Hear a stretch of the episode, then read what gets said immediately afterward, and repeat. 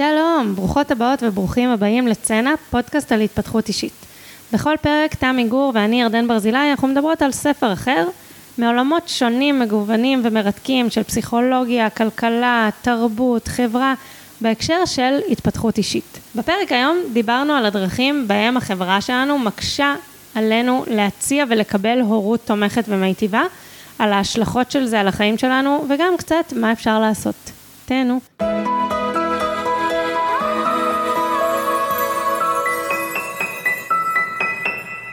היי תמי. היי ירדן.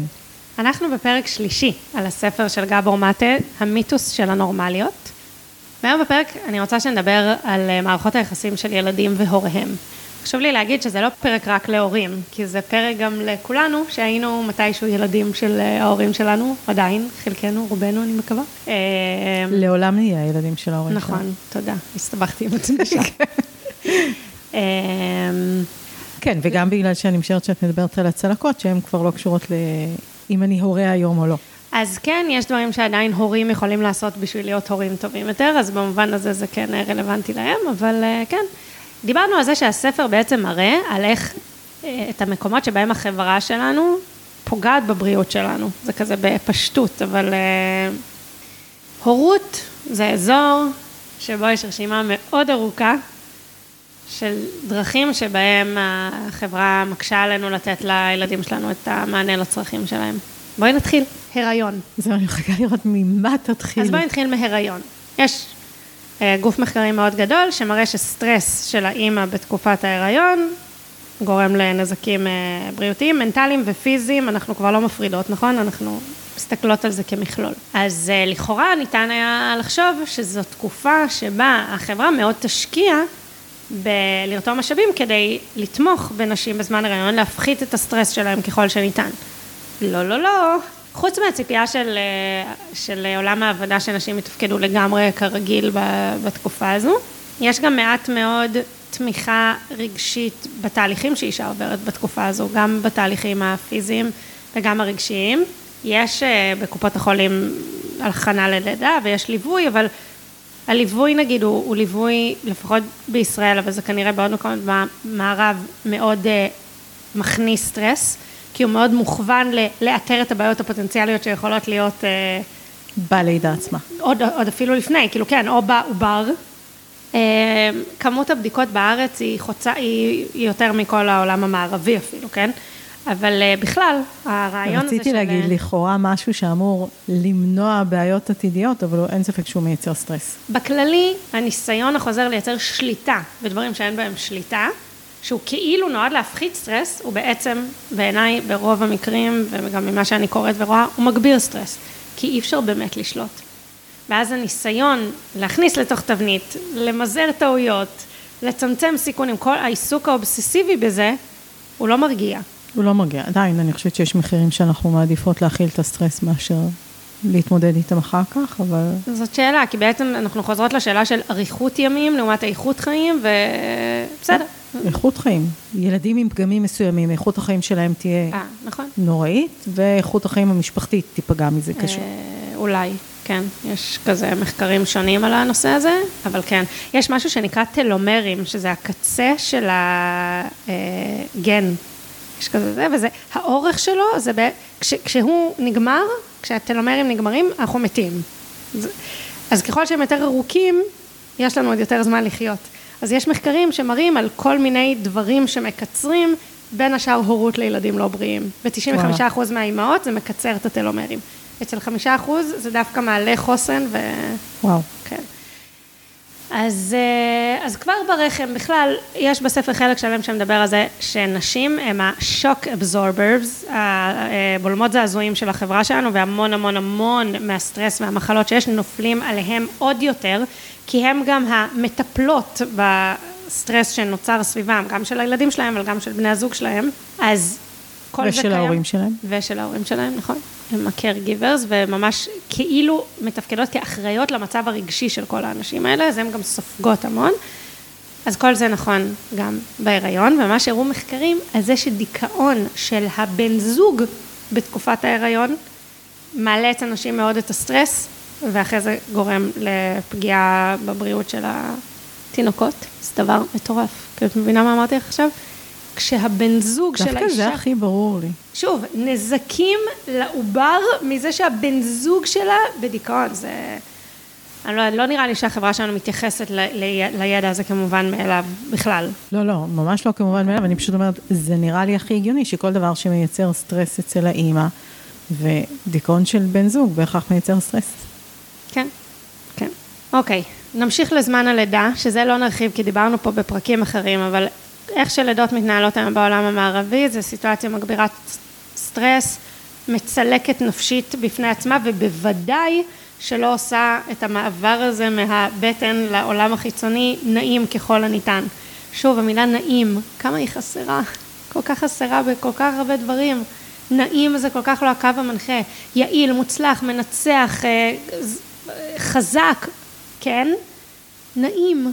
עכשיו תקשיבי, זה פשוט מדהים. אתמול אחרי הצהריים בדיוק חשבתי על זה, ואמרתי לעיר כמה החיים של כולנו והעולם היו יכולים לראות אחרת אם אנשים, המטרה המרכזית שלהם הייתה בלעשות לעצמם ולאחרים ולסביבה נעים. לגמרי. לגמרי. אני רוצה להזכיר שכל הזמן הפרספקטיבה ש, שאני מחזיקה בה היא של סקרנות כלפי הדבר הזה. כן, גם באסה וצער, כן? אני לא חפה מזה. אבל זה המצב. זה הקונטקסט שאנחנו חיות בו. And now what, כזה. גם מבחינת הפרספקטיבה וגם מבחינת, כן, הבחירות שלי בחיים. אוקיי. אז לא נרחיב על לידה, כאמור, ובוא נעבור לשלב שילדים נולדים. אז כשאני הייתי בפגייה, כשהילדים שלי נולדו והיו בפגייה, היה נורא ברור שלמרות שהם בתוך אינקובטור, צריך כמה שיותר שעות ביום, יש כבר המון מחקר על התחום הזה, צריך skin to skin, זה אומר להוציא את הילד מהקופסת פלסטיק שהוא נמצא בה ולחבק אותו. וזה ממש בריאות. יודעים היום להגיד שזה בריאות, שווה בריאות, ממש ככה. מענה פיזי ורגשי ופניות להיות עם עוברים שנולדים. אני נזהרת קצת מלהיכנס גם לנושא של הנקה, כי מרוב שזה כאילו יש כזה כל כך הרבה תפיסות עולם סותרות על זה, מרוב שזה ברור שזה בריא וזה חשוב, אז יש כל כך הרבה סטרס על נשים להעניק, שזה כבר עושה את האפקט ההפוך. אבל משך חופשת הלידה למשל, ב- בישראל, הוא לא תואם בשום צורה את הצרכים הפיזיים והרגשיים של תינוק שעכשיו נולד. בכלל, עולם העבודה ואיך שהוא מתנהל מאוד מאוד מקשה על מתן מענה לצרכים של הילדים. אז כבר סביב הלידה שלהם, הנוכחות של המבוגרים המשמעותיים בחייהם, היא הרבה פחות משהם זקוקים לה. אין אה, חופשת לידה לאבות ברוב המקומות, אז רק האימא נמצאת, וזה כבר ידוע שיש המון המון סטרס בתקופה הזו, ושהאימא עדיין צריכה תמיכה, גם אחרי הלידה, זה כבר, יש על זה גם מחקרים, על מה הקונטקסט שמוביל לדיכאון אחרי לידה, לא הביולוגיה, הקונטקסט החברתי והמנטלי שמוביל לזה, אימא שיש לה תמיכה ושהגבירו אצלה את תחושת המסוגלות, הסבירות שהיא תלקה בדיכאון אחרי לידה, נמוכה בהרבה. עוד דבר שבו החברה שלנו מאוד מאוד מאוד לא, לא תומכת ומאפשרת, זה אפילו לא רק לממן את זה, זה הקונספט. מה אומרים לאימא שנשארת הרבה זמן בבית, בעבודה שלה, לעומת מה אומרים לאימא שחוזרת מהר מהר, איזה תותחית שהיא חזרה מהר. שוב, אני יודעת שיש מגמות כבר שיח הפוכות נכון. בכל מה שאני הולכת uh, להזכיר פה עכשיו, אבל הם עדיין טרנדים חלשים ולא הדבר הרווח. תוסיפי דימוי גוף. וואו, כן. כמה מהר חזרה לי הבטן לככה או לככה, כמה מהר ירדתי חזרה במשקל. שזה באמת מראה שוב איפה הפוקוס לגמרי. טוב, איך אחרת אה, נקנה עוד אה, תוכניות אה, דיאטה וכל מיני הבטחות. עכשיו ככה, הוא, גבור מטה, הוא כתב ספר עם דוקטור נויפלד, שהוא פסיכולוג התפתחותי של ילדים, והוא חוקר, והוא בן אדם מרתק. והספר שלהם מונח אצלי על המדף ועוד לא קראתי, הוא נקרא Hold on to your child, אחזו בילדיכם, על למה מבוגרים צריכים להיות הדמויות המשמעותיות בחיים של ילדים ולא החברים שלהם. שזה טרנד הולך וגובר בתרבות שלנו, שההורים לא מצליחים לתת את המענה הרגשי והנוכח לילדים שלהם, אז ילדים מחפשים את זה אצל חברים שלהם, שלעולם לא יוכלו לתת את המענה הזה מעצם היותם ילדים. אז נויפלד כותב על ארבעה צרכים עמוקים. אני אגיד רגע, סליחה, אני פשוט חייבת. לא, לא, בבקשה. אה, זה יותר מזה. אני לא, לא ידעתי שיש טרנד שזה, להעביר את זה לילדים, אבל של הורים שמנסים להיות יותר חברים של הילדים שלהם, מאשר הורים של הילדים שלהם. שזה יושב על המון דברים, אבל אני אומרת, נכון, המוכנות להיות המבוגר המשמעותי, על כל המשתמע מזה, היא ירדה. שזה אגב מעניין בהקשר של הדיון על האותנטיות מול שייכות. האם הקושי של המבוגרים להשמיע קול ברור, מנהיג, מוביל מול הילדים שלהם, אולי קשור בזה שהם רוצים עכשיו לא לחוות דחייה ועכשיו שהילדים שלהם יאהבו אותם, שוב מתחבר לצלקות העבר שלנו. אז הוא עובר על ארבעה הצרכים העמוקים האלה ועל כמה החברה שלנו לא תומכת בהורים לתת את זה לילדים שלהם. אז הראשון זה תחושת חיבור עמוק. נוכחות, הוא מדבר הרבה פעמים בספר על נוכחות אה, אה, מלאה, קשובה ורספונסיבית של מבוגרים לילדים. כמה מעט יש את זה, כאילו כמה הסחות דעת ודברים שגורמים לנו לא להיות בנוכחות הזאת עם הילדים יש, וחשוב לו לציין פה בהקשר הזה שזה לא קשור לכמה אוהבים אותם. הוא אומר, אני אהבתי מאוד את הילדים שלי, אבל הייתי מכור לעבודה ומכור לקניית אה, מוזיקה קלאסית ומכור לזה ומכור לזה, ולא הייתי שם באמת בנוכחות עם הילדים שלי. אני ממש מרגישה את זה אגב עם הילדים שלי, בגלל שאני מאוד מושקעת בלעזור להם, לעזור לי להיות אימא טובה יותר, בזה שהם מתקשרים כשהם מרגישים אותי לא נוכחת, שאגב, חלקם מצליחים לעשות זה יותר וחלקם פחות. אז, אז דרור יכול להגיד לי על דברים שאני עושה שהם בניתוק, שהם לא בנוכחות, אפילו סתם, נגיד, לשיר פתאום. זה מה שאני עושה, אני יכולה פתאום לשיר, והוא כזה, רגע, יכול לסמן לי, היי, זה לא קשור עכשיו, אני רוצה לדבר איתך. או לדגדג אותו פתאום, ואז כזה, לא, לא, זה, זה לא, את לא איתי עכשיו, אני לא רוצה שידגדגו אותי עכשיו. איזה אלוף הילד הזה. ממש, ממש. הניתוק הזה, האי נוכחות, זה לא רק לא להיות. אפשר ממש להיות פיזית, והכי לאהוב בעולם, ולא לתת את הנוכחות הקשובה הרספונסיבית הזאת. המיסוך הזה של האוטומטים, הלא להיות עכשיו ברגע הזה עם הילדים. דיברנו על זה בפרק הקודם, קודם, קודם, על הורות כמעשה ניסים.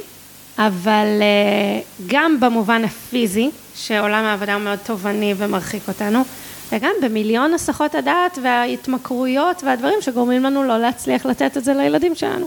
הדבר השני, שהוא צורך של ילדים, זה ביטחון בחיבור. ואגב, הגירויים האלה רק הולכים ועולים. לגמרי. בחברה המודרנית שהכל זמין והכל זה, וכמובן הטלפון. אה, הגירויים האלה רק עולים, וגם המודעות לעצמי, אז גם הגיע לי זמן לעצמי שאני לא מזלזלת בזמן לעצמי, שלא יובן לא נכון, אבל אני אומרת, זה עוד מתחרה ביכולת להיות שם לגמרי. כן, לגמרי.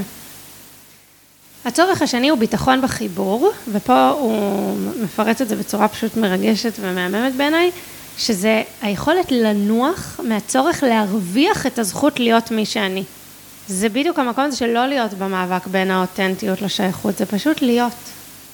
ושזה יהיה סבבה, פשוט להיות. כמה אני רואה סביבי הורים, ואני אומרת סביבי לא כי אני לא עושה את זה, אלא כי קל יותר לראות את זה כשאנשים אחרים עושים את זה, לא לרוץ, לא לקפוץ, אל תעשה זה, אל תעשה זה, זה לא לצעוק, זה מפריע לכל... באמת, כל הזמן שש, שש, שש, שמשתיקים וכזה. באמת? בישראל? כן, כן, כן, כן. אמ, כמה מעט זמן יש לילדים שהם יכולים פשוט להיות וזה יהיה סבבה. האהבה הזאת שלא תלויה בדבר, זה נורא קשה לתת את זה כשלא גדלנו על זה.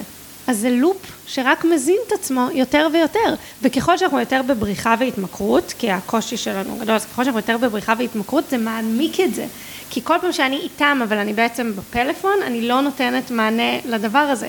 כל פעם שאני בורחת לטלפון, כי עכשיו כרמל שברה כוס וזה עצבן אותי, בום, היא לא מקבלת את האפשרות, את הביטחון הזה שהיא יכולה לבוא כמו שהיא. ושוב, זה גם העברה בין דורית פה היא נורא נורא חזקה. אם הדור שלפניי והדור שלפניה והדור שלפניה והדור שלפניה לא קיבלו את זה, נורא קשה להם לתת את זה. ברור, כי הם לא למדו את זה. כן. הצורך השלישי זה הרשות להרגיש את כל הרגשות, שוב, מבלי שזה יפגע בחיבור. דיברנו על זה כבר די הרבה, נראה לי שלא נרחיב על זה עוד. אה, והצורך האחרון זה משחק חופשי, אותנטי, ביחד, בלי אג'נדה, משלב אה, דמיון ושמחה, שזה דבר שנורא נפגע מסטרס. היכולת להיות ב playfulness כזה, נורא קשה לייצר אותה כשיש סטרס. וכל המציאות שלנו, שלא הרחבנו על זה אפילו עד עכשיו הרבה ברמה החברתית, דיברנו על זה ברמה הפרסונלית, ברמה החברתית, כל המערכת שאנחנו חיות בה מוכוונת בדיוק לייצר לנו סטרס. כל הקפיטליזם בנוי על הדבר הזה שאנחנו נצרוך עוד ועוד ועוד מדברים שהם לא בהכרח טובים לנו כדי לפצות על פערים, העיקר, העיקר, העיקר לא להרגיש את מה שאנחנו מרגישים עכשיו. לא, וגם יש הישגיות. הישגיות כאיזשהו ערך שאז לגמרי. אין לזה, זה בור ללא תחתית ההישגיות הזו. לגמרי. אז אנחנו בסטרס, שזה דבר שהוא אומר שהוא נורא נורא חשוב, זה, זה לא הכוונה שלנו, זה איך שאנחנו באים. אני יכולה לאהוב את הילדים שלי הכי ביקום. אם אני בסטרס, זה מה שיעבור, והם לא יקבלו מענה לצרכים האלה. עכשיו, הוא כל הזמן מדגיש בספר, אין פה אשמה. כולנו עושים כמיטב יכולתנו, אבל לפחות בואו נפקח עיניים לקונטקסט, בואו נכיר במחלה הזאת, זאת מחלה, בואו נכיר בה קודם כל, ונעשה את הדברים שאנחנו יכולות לעשות עם מחלה בגוף שלנו, בואו נביא סקרנות וחמלה ונכוון אחרת את אורחות החיים והבחירות שלנו, כדי לחיות אורח חיים בריא יותר, לתת לילדים שלנו אורח חיים בריא יותר. את זוכרת שדיברנו בפרק שעבר גם על, ה... על זה ששינוי הוא מצריך יותר ממודעות ולפעמים זה גם תחושת מסוגלות, אז כאן אני חושבת שגם חלקנו חסרים את המיומנות של playfulness. לגמרי. בגלל העולם והחברה, ואת יודעת, אני אומרת, אפילו נניח משחק עם ילדים.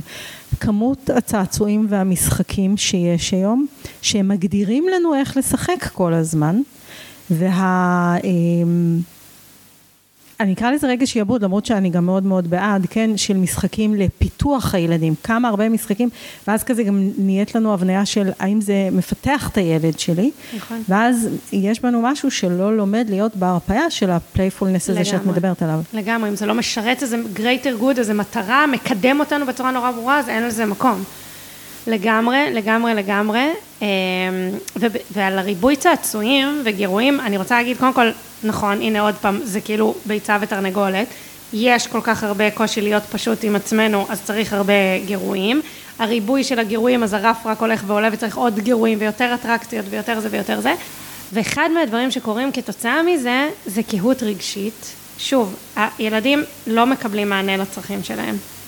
ואז הם צריכים לדכא את התגובה הרגשית שלהם לדבר הזה. דיברנו על זה קצת בהורות כמעשה ניסים, על מנגנוני ההגנה האלה שמייצרים את הקהות הרגשית הזאת, שהיא מרחיקה את הנגישות לפגיעות וחולשה, לרגשות עדינים יותר, לעצב, לבושה, וגם לחמלה, נגיד מהצד השני, וזה יוצר בתורו המון המון נזקים, כאילו יותר אלימות, ואז יותר אלימות, אז יש עוד יותר צורך בקהות הרגשית הזאת כדי להתמודד עם העולם הזה.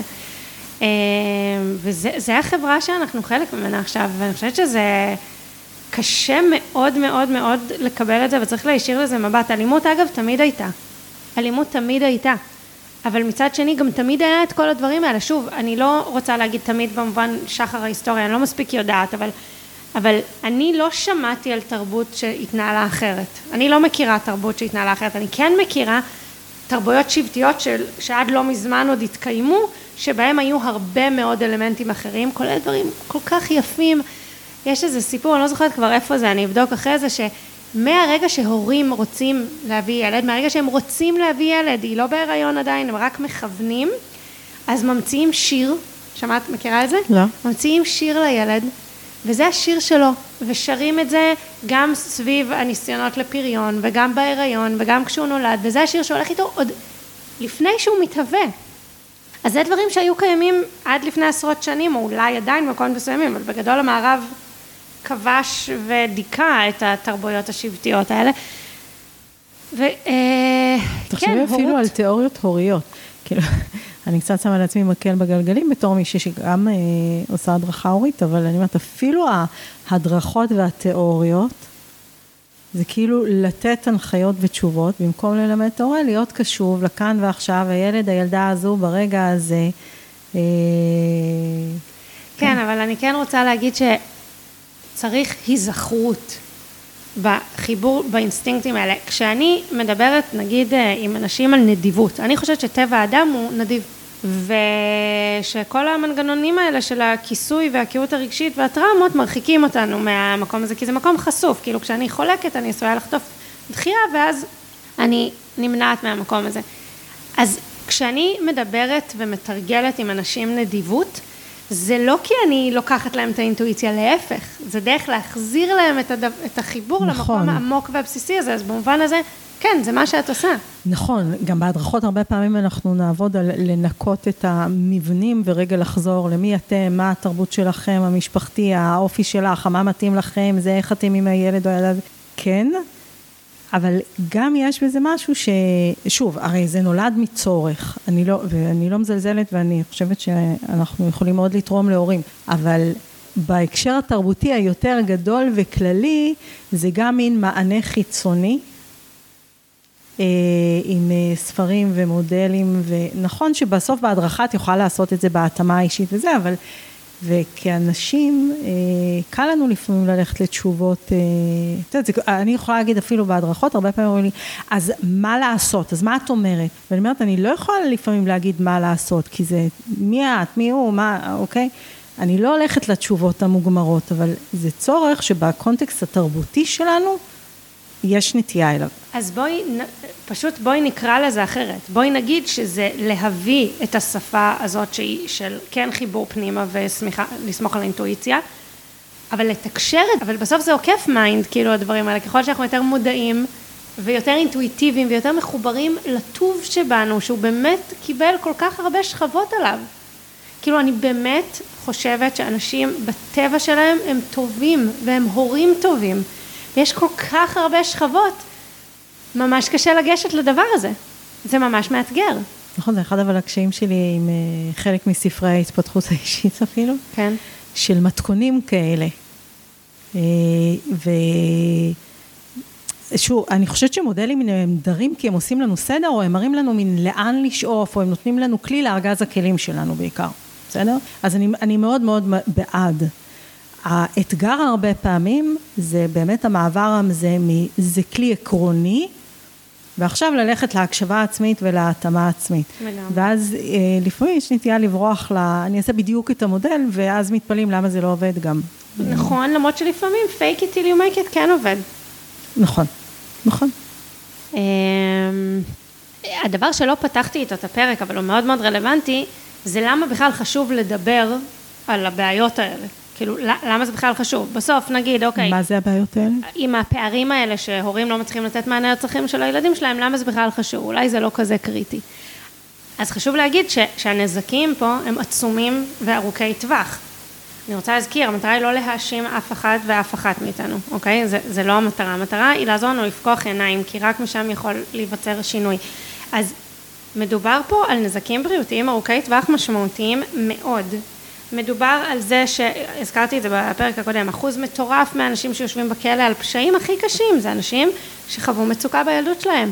מנעד רחב של מצוקה, בסדר? זה יכול להיות ממש התעללות, זה גם יכול להיות הזנחה, ודיברנו גם על הזנחה רגשית, שכולנו כנראה חטאנו בזה במידה כזו או אחרת, כי, כי זה מה שאנחנו מכירות, ואולי היינו פחות מודעות והיה לנו פחות אפשרות לעשות אחרת, וגם אה, בית לא מתפקד, זה כאילו השלושה אה, מאפיינים של אה, מצוקה ב, בילדות, ש, שאחרי זה גם אנחנו כהורים משלמים איזה מחיר בגלל שזה קשה להיות ההורה שפגע בילד שלו, אבל גם הילדים סוחבים אחרי זה נזקים בריאותיים לכל חייהם.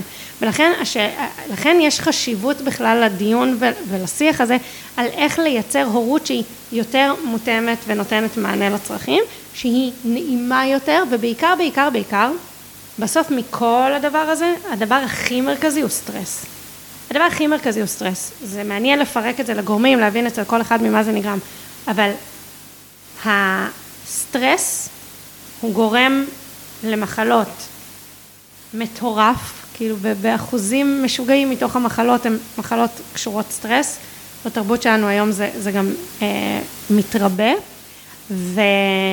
ויש מה לעשות, כאילו אני באמת מרגישה שהספר הוא מכוון אותנו, אגב חמלה, להיות באזורים שבהם אפשר לפעול, אה, אפשר אחרת, אפילו שינוי הפרספקטיבה וההבנה של אוקיי רגע לא, זה, זה לא סבבה, יכול להיות שאני אמשיך עדיין עם חלק מהדברים שהם לא סבבה, אבל לפחות אני יודע בפני עצמי שזה לא טוב, זה צעד משמעותי, אני הרגשתי בגניקוסופיה, היה לנו סשן אחד שבא מישהי לעשות, ללמד אותנו טכניקה של הכנה ללידה, נקרא birth into being, ואחד הדברים המרכזיים בזה זה דמיון מודרך על לידה הכי מיטיבה שיכולה להיות, גם לאימא אבל גם לילד. פרספקטיבה של התינוק, לאיזה קונטקסט הוא נולד, מה קורה שם בחדר וזה. ובהתחלה זה נורא עצבן אותי, כי הלידה שלי הייתה זוועתית, וזה כבר היה. אז הילדים שלי נולדו באמת לתוך אלימות מילדותית, צעקות, חוסר נעימות, סטרס, הכל, כל מה שאת רוצה. חדר מואר, מלא אנשים, נו תדחפי, את לא עושה טוב, באמת, דברים מאוד מאוד קשים. אז זה בהתחלה נורא ביאס אותי, כי הרגשתי כאילו, מה, אבל אני לא רוצה, לא רוצה, זה כבר היה. מצד שני, הנוכחות להישיר מבט לכאבים האלה ולפערים האלה, לא יצמח ריפוי בלעדיה.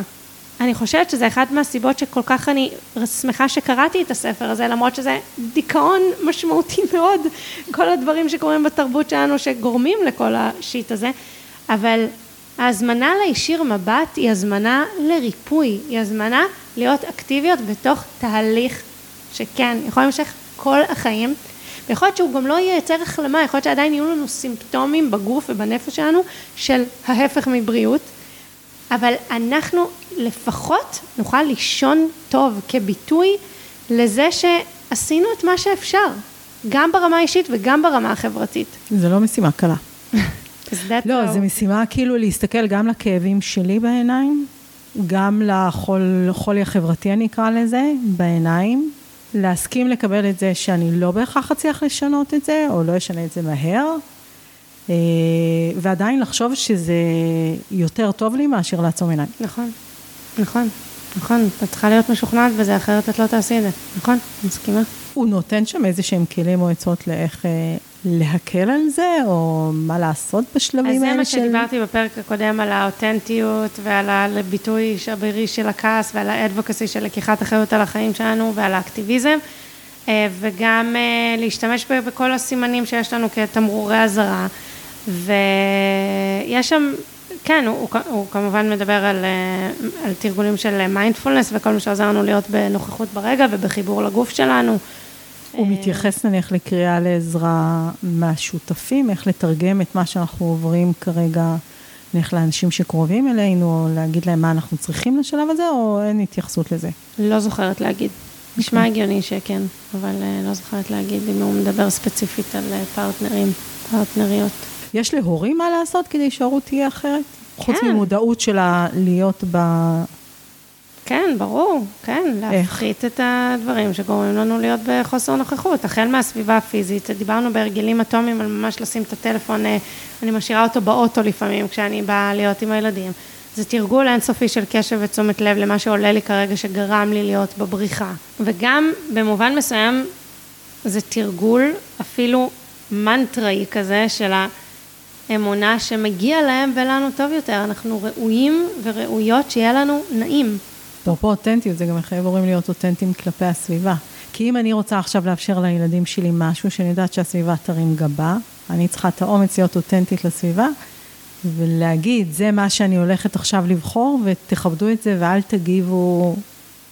כן, אני, אני רוצה להגיד כן. אבל? ולא, לא אבל, פשוט זה יעלה דברים, ולפעמים אנחנו נעמוד בהם, ולפעמים לא. אני, אני מרגישה שחלק אה, מאוד מאוד משמעותי גם בעבודה שלי, כשאני עובדת עם נשים על השיווק שלהם, מצד אחד כן, סבבה, בוא נשנה, בוא נראה איך כן, בוא נפתור, בוא נתחבר לרצון, לתשוקה, למוטיבציה, לבעלי, בוא נמצא את הדרכים שאותנטיות לי לבטא את עצמי. מצד שני, בוא נהיה ריאליות. אלפי שנים של פטריארכיה, עשרות שנים של חיים על כדור הארץ עם ניסיון מורכב סביב הנושאים של אותנטיות מול שייכות. בוא נכבד גם את זה, ולא נצפה שהדבר הזה ייעלם ביום.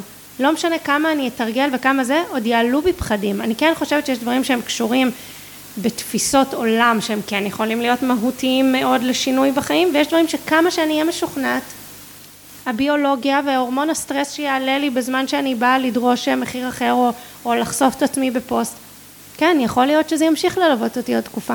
ולכבד גם את זה, כאילו ההלקאה העצמית על זה שאנחנו מלקות את עצמנו, שלא הצלחנו לגבולות שלנו, זה, זה כואב לי, זה לא פייר, זה לא פייר שנוסיף את הרובד של ההלקאה העצמית הזאת, לא. מגיע לנו לא את זה, מגיע לנו יותר מזה, מגיע לנו להגיד לעצמנו איזה גאונת שהשתמשת במנגנוני ההגנה האלה בתקופות מסוימות בחיים שלך, ועכשיו הם פחות משרתים אותך, בוא נלמד איך לעבוד איתם ולהתנהל פחות מתוכם בלי לכעוס עליהם או לזלזל בהם. להפך, פאקינג תודה, באמת, כאילו, בזכותכם היה לי אוכל, בזכותכם ההורים שלי לא נטשו אותי, שוב, אני הולכת כאילו לקצה, כן. אבל במוח שלנו ככה זה היה. אז זה דבר מדהים. טוב, תודה על ההסתכלות הזו. לא, זה באמת הסתכלות שהיא בעיניי חדשה מאוד. תודה לגבור מטה. כן. ביי. ביי.